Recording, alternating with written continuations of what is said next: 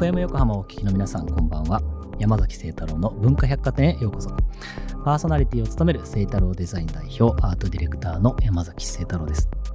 えー、さて今週もですね、えー、先週に引き続き2週目になります。ゲストにジュエリー作家の伊藤敦子さんに遊びに来ていただいてます。えー、先週はですね、まあ、ご自身のキャリアのお話であるとか、ご自身のブランドであるとか、えー、いろいろ伺いましたけれども、えー、今週は金属作家としての、まあ、活動であるとか、あとはこの秋から年末に向けてですね、まあ、展示がいろいろやられているので、その個展のお話なんかを伺おうかなというふうに思ってます。そんな文化百貨店ではメッセージもお待ちしています。Twitter、Facebook、Instagram、 note の公式アカウントをフォローしてコメントやメッセージを送ってください。それでは山崎晴太郎の文化百貨店、今夜も開店です。Culture Department 先週に引き続き、今週のゲストも伊藤敦子さんです。よろしくお願いします。よろしくお願いします。えー、先週どんな話をしていたのかは、文化百貨店のウェブサイトや公式ノートにアップをしていますので、えー、もし聞き逃したという方は、えー、文化百貨店で検索をして、ぜひチェックをしてみてください。まあ、ジュエリー作家として、あの、いろいろ活動をね、あの、されているということなんですが、あの、2016年からですかね、あの、これジュエリーだけではなくて、金属の作品制作もま始めていらっしゃるということなんですけど、これなんかきっかけはあるんですか？ジュエリーからこう、非ジュエリーというか。えっ、と、吉祥寺にあるアウトバウンドというお店で、うん、作用展という合同展開催してるんですね、毎年。うん、で、それに参加したのがきっかけで、ほうほう。あの、人の心に作用を及ぼすものっていうお題というか、をいただいて制作をしました。うんうん、店主の小林和人さんが、毎年なんか DM でその作用の定義をされるんですけれども、うん、2019年の DM の文章が、うん、各々の素材がはらむ性質に耳を澄まし、ならんとする姿への道を探り、時に水先の役を担い、あるいは導かれるままに委ね、主と銃の潮目を漂いながら移ろう、その奇跡たる造形物の展覧会を開催いたしたく、具体的な機能を付与する道具に対して本店において表具と呼ぶこれら抽象的な品を通じ情緒的な反応をもたらす作用について問う場となりましたら幸いです。っていう文章。なるほど。まあ、これで大体なんとなく作用ということの定義が分かっていただけるかと思うんですけれども、まあ、私もジュエリーでもともとそのやってきたことが、あの、身につけるものであるということとか、まあ、その人の体と心に寄り添う、ちょっと古くからのお守り的な、あの、位置もあったりしますよね。で、その、自分がジュエリーを作る上で考えていたこととちょっとリンクしていたっていうことが大きかったんですけれども、うん、それをまあ壁とか空間とか机に置くものとして、なんか少しこう客観的に見ながら作り始めたということです。それをやったことで、じゃあジュエリーで体に合わせるものっていうのは一体どういうことなんだろうっていう、まあ、認識をより鮮明にし始めたというか、うん、そういう学びにも向き合い方がちょっと変わるというか、はい、なるほどね。やっぱりその想像最終的なこう使われ方、うん、というか佇まい方というか、はい、っていうものをまあ想像しながらまあ同じ根底同じ川から流れていくっていう、なんかそんな感じのイメージですよね。はい、先ほどの文章を聞いて、はい、小林さん、うん、遊びに来てほしくなり ましたね。そうですね。気合いそうだなって思いました、ね、そうですね。面白い、方です。いや、ありがとうございます。そして、最近まで、まあ、まさに2つ展示をやられてたということで、はい、1つがギャラリー SU のこれ 10, 10たす1周年そうですね去年。できなかった、はい、と秋の十人展というババグーリ本店の2つなんですが、はい、この SU の方かな、はい、はどういう作品を出されたんですか？それはですね、うん、あの SU で最近というか、まあ、2019年と21年に、うん、あのジュエリーではない金属のこう小さな作品を発表させていただいてて、うん、まあ個展をさせていただいてたんですけれども、はい、そういうことで今回もジュエリーではなくてまあ、すということに関するイメージした小さな金属作品をのシルバーで作ったんですけど,、SU で個展をしている方たちの16人が「巣」というテーマ、巣いわゆるネストですね。そうですね。ネストの巣ですね、はい。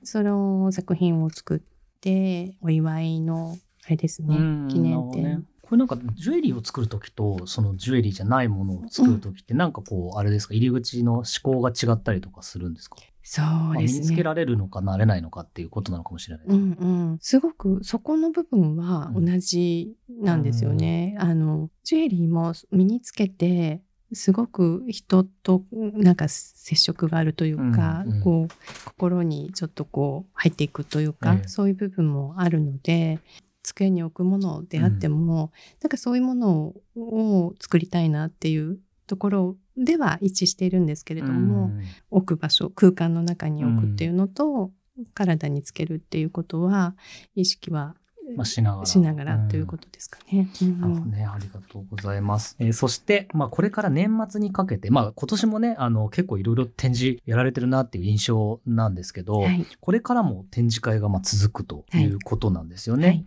で、えっ、ー、と、来週の11月12日から28日まで、はい、えー、東京の恵比寿にあるギャラリー・ドゥ・ポアソンで個展が行われます。えー、アツコ伊藤エキシビジョン、泥を描く。これはどういうあの、ドゥーパーソンっていうのが、あの、日本でちょっと数少ないコンテンポラリーのジュエリーのギャラリーで、うんうん、こう、常設には海外の作品とか、まあ内外のその面白い作品が並んでたりする場所なんですね。うん、で、まあちょっとこう、ジュエリーの自分の中のその今までのこう制作してきたものを、制作過程から6つに分けてなんか定義をしてみようかなっていうちょっと振り返りもありつつあの新しい何かアクションができればいいかなと思ってやるんですけれども、自由に描くっていう動きをもとに、その6つのテーマがあるんですが、まず一つが塊で描く、うん、その銀の塊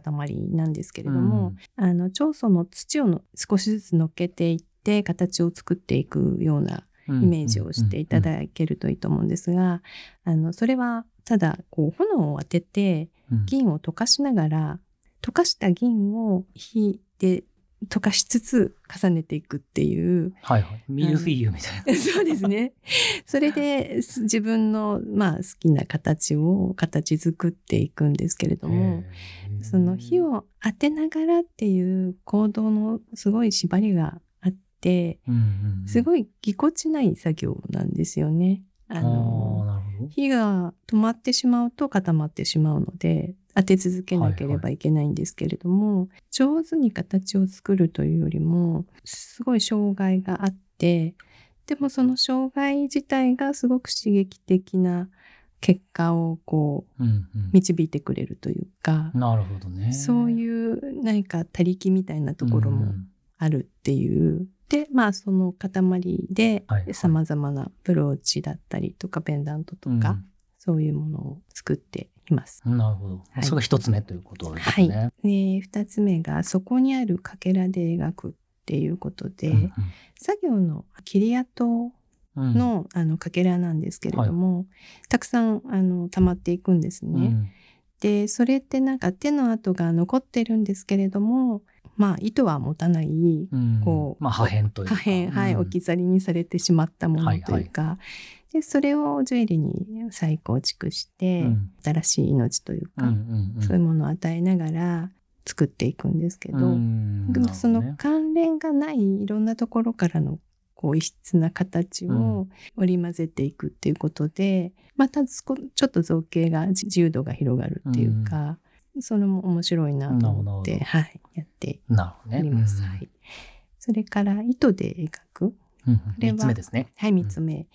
うん、えっ、ー、と、これ、まあ、ものづくりを始めた頃から、何にもこう、とらわれない自由なパッという線を描きたいっていう希望があったんですけど、はい、なんか蓄積したこう手の記憶みたいなのを、こう、自然にパッと弾けるっていう、うん、そういう線ですよね。いや線はね、はい、本当に全部出ますからね。一本の線で、はい、本当に。それがなんかあの刺繍というかまあこうあの糸で描くっていうことはあのパッという瞬間ではないんですけど、うん、チクチクとこう運針をしていくんですがでもなんか心がそのまま描かれていくみたいな、うんうん、ちょっとそれに近いのかなっていう、うん、そういう線が、あの描かれるという意図ですね。はいうん、それから体に描くっていうのは丸く曲がった角線とか、でそこからこう、ね、チェーンを垂らして体にこう絡ませるみたいな、うん、そういうだから体の立体に沿ってなんか線をおのずと描き出すみたいな、はい、そういう、えー、やり方でなんか体を分割していく境界線みたいなそういう、うん、線にも見えたりするっていうやつですね。それから5つ目が面に描く。うん、これはあの銀板に有機物を重ねてちょっと深く点出てくる色とか模様、うん、えー、をこう線で表していくんですけど、えー、でも自分で線を引きながらもなんかすごく曖昧な作用に委ねることになっていて、うん、ただその最後にあのここでやめようっていう決める 自由が。はいはいはい。ね、よく言われるんですよね。もの作ってると。はい。どうしてここで終わりなんですかってやつですね。そう、うん、その自由だけが私にあるっていうやつですね。うん、それで最後が、えっ、ー、と、6つ目、意味を描くっていう。うんなんか言葉と言葉にならないものへの関心がすごくあるので、えー、まあ、アルファベットという、まあ、記号みたいなものからその単語をね一つずつこう、ピックアップしていって、それをなんか自分に引き寄せて形を作るみたいな。うんなるほど、ね、アルファベットが単なる記号じゃなくなる瞬間みたいな。意味性を持ってものに向かい合うってことですね、はい。そういうことを今これ最後のは本当に実験的にやっているんですけどそういう形を描いてやっぱ古典だからこういろんな局面がこう包括的に見れて、うん、そうです、ね、面白いですねこれは。はい点数でいうと何点ぐらい出されるんですか？点数でいうと30から50くらいかなと思う。結構大変ですね。はい。絶賛制作中。です、ね、はい、頑張っていただきたいと思います。はい、えー、そして続いてですね、はい、えー、12月11日から26日まで東京神宮前の水金地下木土展明会で行われる「熱恋とエキシビジョン」これちょうどまあクリスマスシーズンということだと思うんですけど、はい、これはどんな展示になるんですか？これはですね手元にある、まあ、今まで選んできたあの石を使って、うんで銀の小さな像みたいな像ってあの肖像の像ですね、はい。うん、と組み合わせをしてちょっとこうお守りみたいなジュエリーを作ろうかっていうことでやっています。なるほど。そうすると今から作っもう少ししたら作るあそういう感じでやっていく感じなんですね。リードリードタイムというか。えっ、とねそうです。まあこれはあのずいぶん前に打ち合わせをしてるので、あのいろいろもう構想はもうできてて。作ってるものもあるんですけれども、そうです。これも、えっと、水金地下木土天明会が20周年記念ということで、うん、もうこれも本当ちょっと今年の1月にやればよかったことがこう伸びて、ここに来てしまっているので、あのでももう前からそう、制作もちょっとずつ始めてはいるんです。ね、はい。石、今回石なんですね。そうなんです。本当に石をね、使うっていうことが、その水晶はね、結構使っていたんですけども、あの、まあ、半奇石で、こう、原石に近いというか、原石の、あの、半奇石を使っていて、まあ、いろいろ色もあったりとか、で、でも自分が気に入った石なので、うん、まあ、自分のこう色が出るかなという感じで作ってます。なるほどですね。はい、そして同じくクリスマスシーズンですね。はい、えー、12月22日から26日まで東京南青山のスパイラルガーデンで開催をされるスパイラルクリスマスマーケットにもまあ参加をされているということなんですけど、はい、ここには何を出されるんですか？それではですね、まあ、あの、普段作ってるジュエリーとですね、うん、あの今回なんか特別なものをっていうことで、あの、揺らぐ非対称ピアスっていう、えー、ピアスを出展することになってまして、え非対称であること自体がもうすでに正しいところから由来でいるんですけども、ね、まあそれプラス実際にこう本当に浮遊するっていうか、動きとしての揺らぎもあるようなあのピアスでで一つ一つのパーツがこう手の跡が残っているので、うん、こう同じ規則で並んではいるんですけれどもそれがちょっと微妙に空気を変えて、うんうんうん、こう多様な形がもうふわりと全体を作ってるっていうそういう空気を楽しんでいただければなっていうこと。ね、はい。でもなんかあれですね、盛り盛りだくさんでというか、本当にそう、ね、忙しくて、ね、えー、あの、聞いてる方には結構楽しみなという感じだと思うんですけど、えー、それではここで一曲いきたいと思います。はい、伊藤さん、曲紹介お願いします。はい。えっ、ー、と、新村貴則さんのアルバムで、シーンから、えー、June 5th。FM Yokohama Culture Department えー、文化百貨店今晩お越しいただいている伊藤敦子さんが選んだ高則新村のジューンフィフス聴いていただきました。この曲はどういう曲でしょうか？これはですねアウトバウンドの作用店の会場で、うん、えー、あったコンサートで出会ったんですけれどもそれ以来アルバムを入手して仕事中に頻繁に聴いてるんですが、うん、この曲が終わるとちょっと小休止みたいな気分になるっていうか、うん、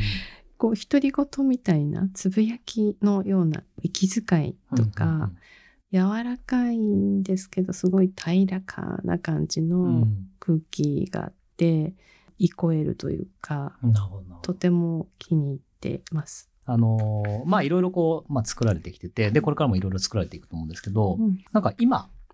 なんかこういうことをやってみたいなとか、こういうふうな新しい表現やってみたいな、技術やってみたいな、みたいなのってあったりしますか？えっ、とね、表現とか技術っていうよりも、うん、リメイクというか、古いものとか、うん、使ってるものとか、うん、そういうものを作り直していくこと。を、まあ、昔からそれはやってるんですけども、えなんか、そう、今回コロナ禍で、振り返ることがすごく多くって、昔使ってたものが出てきたりとか、はいはい、なんか母親が急に自分が若い頃作った刺繍のカバンとかをこれ使わない？とか持ってきたりあの出してきたりとかなんかそういう気分にみんななるのかなっていうその感じがあって、仕方ないのでこうもらって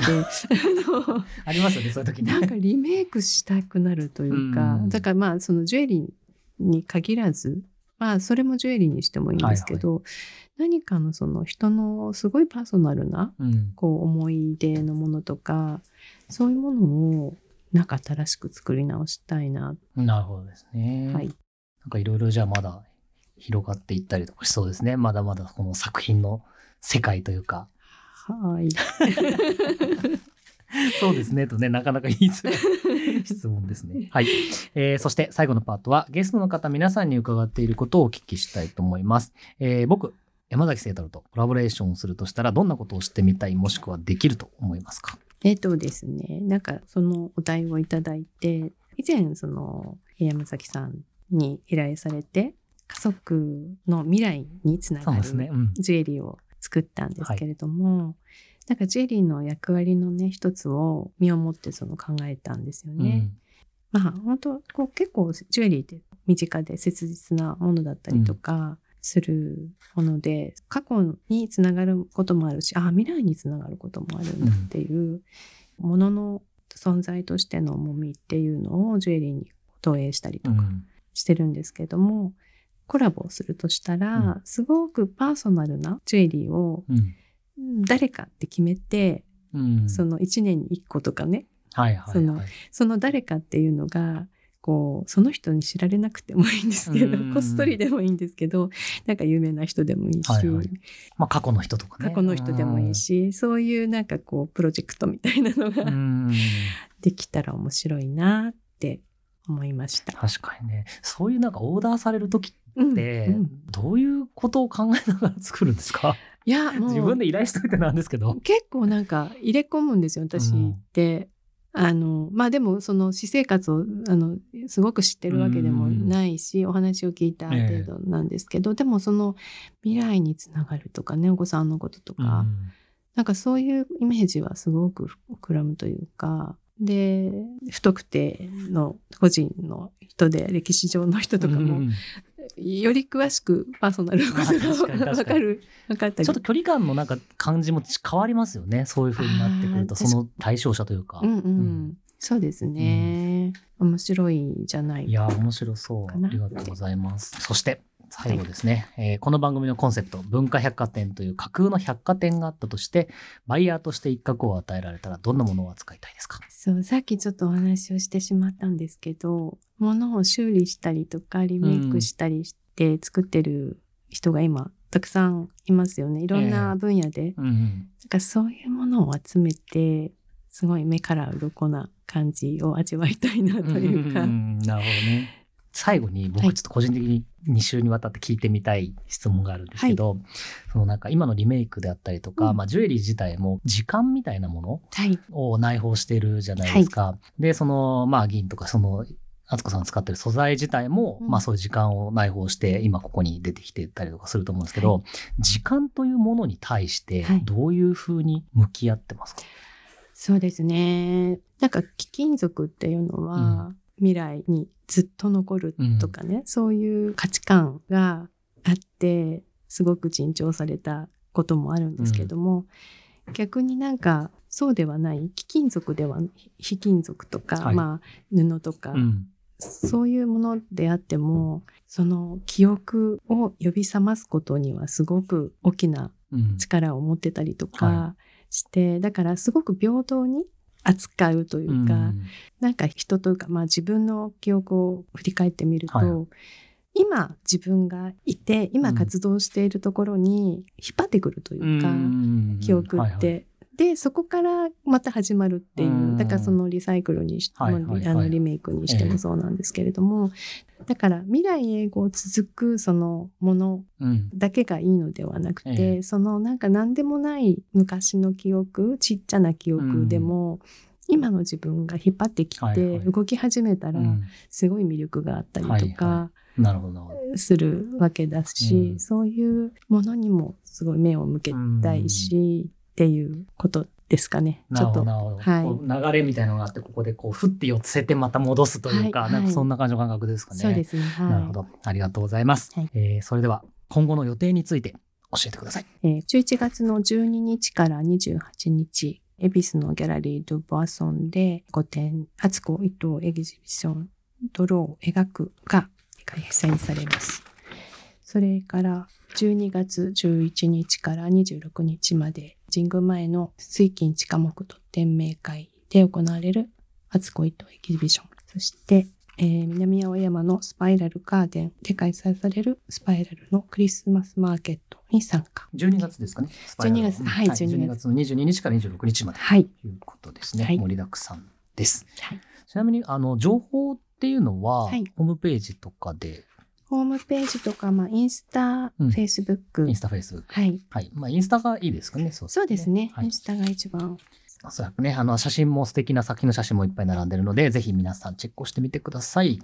といったところで、えー、伊藤さんとのトークは、文化百貨店のウェブサイトと公式ノートでレポートをしていきます。ぜひそちらもチェックをしてみてください。えー、今回のゲストは、ジュエリー作家の伊藤敦子さんでした。ありがとうございました。ありがとうございました。えー、2週にわたって伊藤敦子さんとお送りをしました。銀、行くかもね。いや、本当になんだろう、なんか、すごい合うんですよ、作品の感覚が。で、僕はね、別にジュエリーを、あの、作ったりとかはできませんので、で、金属もね、あの、素材としてあんまり、あんまりというかね、扱ったことがないんですけど、ただそこのなんか作品を通した、こう、交感みたいなものが、すごい自分的にも腹落ちしたというか、そんな2週間でした。ちょっと何か教えていただこうと思います。えー、といったところで、今週の文化百貨店は閉店となります。また来週11月14日の深夜0時半にお待ちしています。お相手は山崎聖太郎でした。